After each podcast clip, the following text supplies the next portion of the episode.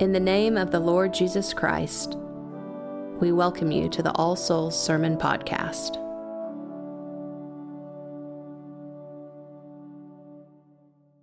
They shall look on him whom they pierced. In the name of the Father, and of the Son, and of the Holy Ghost. Amen.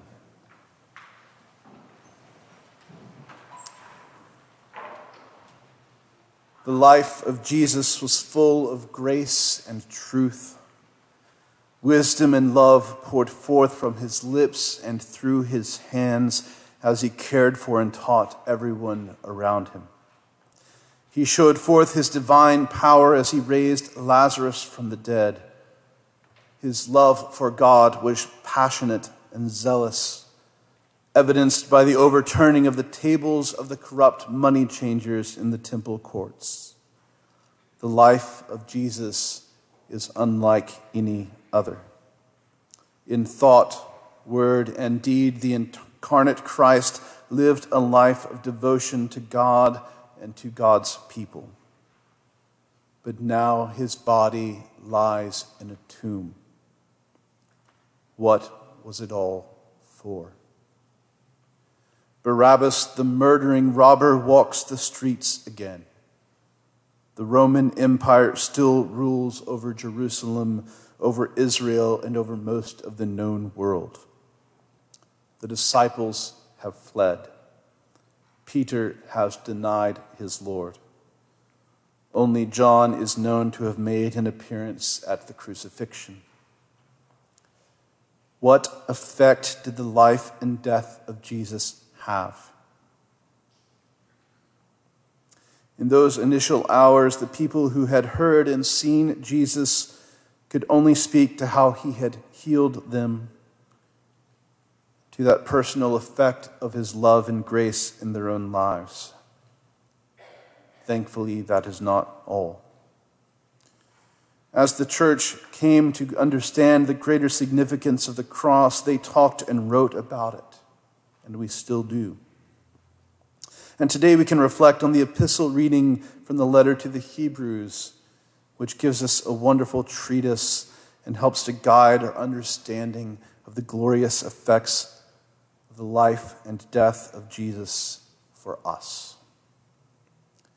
In this particular section of the epistle, the author compares the offering of the life and body to Jesus the sacrifices of the Old Testament law. The majority of the law was directed at the living of the day to day lives of the people of Israel. However, with full awareness that people tend to break the rules all the time, see also Adam and Eve, the law also included a series of sacrifices which served the purpose for atoning and making amends for all the times that they would violate the law. You make a mistake, you offer a sacrifice. You break the law, you pay a fine. Time after time. Once a year on the Day of Atonement, there was a particularly significant sacrifice that served to atone for the sins of the entire nation, of all the people of Israel, for all of their sins from the previous year. Year after year after year. Where the law excels is informing us of the things that we should or should not do, of when and how we do wrongly. It wonderfully and graciously provides a guide to making restitution when we break the law.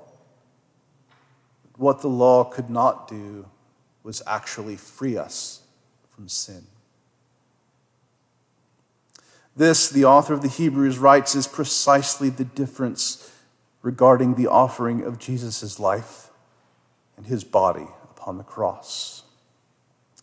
Relying heavily upon Psalm 40, this passage indicates that Jesus did not simply abide under the structures of the legal system, but rather that he performed the perfect desire of God's will. He did what no mere human could do.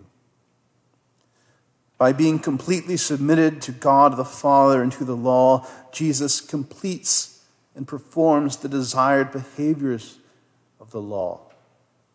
and achieves its effect. He fulfills it. The entire life of Jesus, including the faithful obedience to death on the cross, was and is a perfect offering and sacrifice for the sins of the whole world. And we know that it is a good and acceptable sacrifice because Sunday morning he rises from the dead. Through this one time sacrifice, the text says, You and I are sanctified. We're set apart for God. We are made holy through the cross. We are perfected. Our epistle gloriously tells us that God will no longer remember our sins and our iniquities. Let that sink in. God does not remember your sins. All of the things that you know and remember that you have done wrong, confess them for your own benefit of your soul so that you can move forward.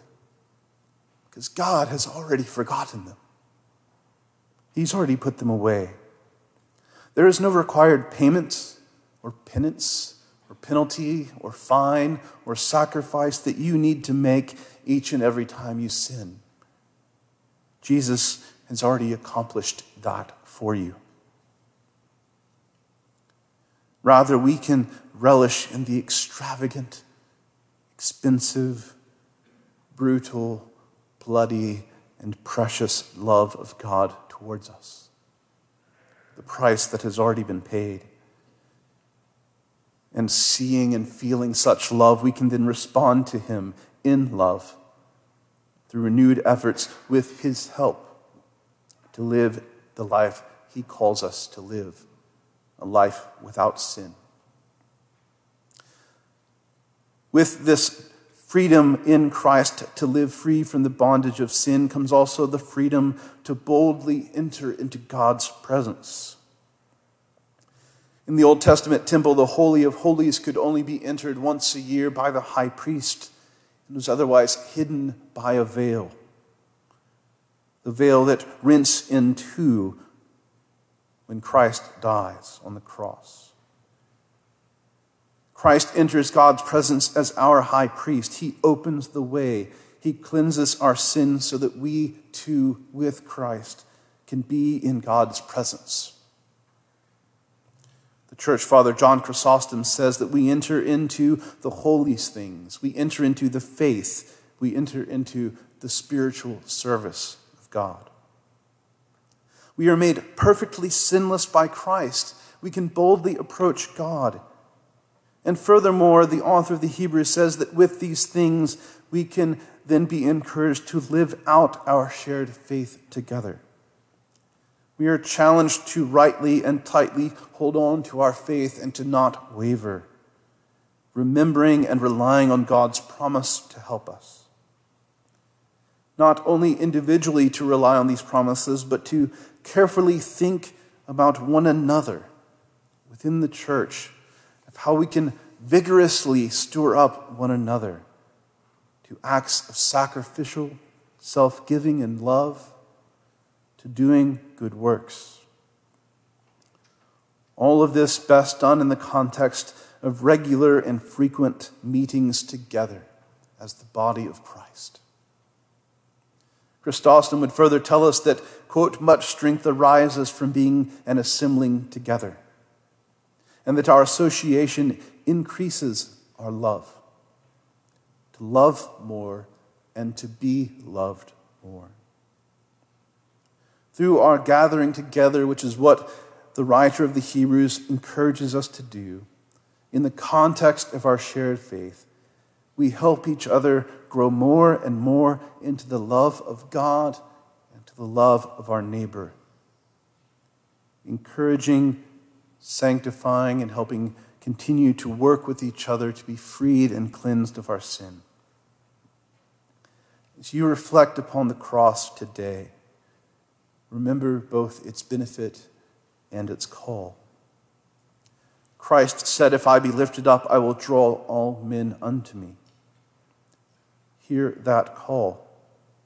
Draw near to Christ and to the Father. Draw near with the assurance that your sins have been washed clean. Take with you the encouragement and love of your fellow Christians alongside you who stand in God's presence with you. Glory be to God. Thank you for listening to the sermon podcast of All Souls Episcopal Church. For service times and more information, go to allsoulsokc.com.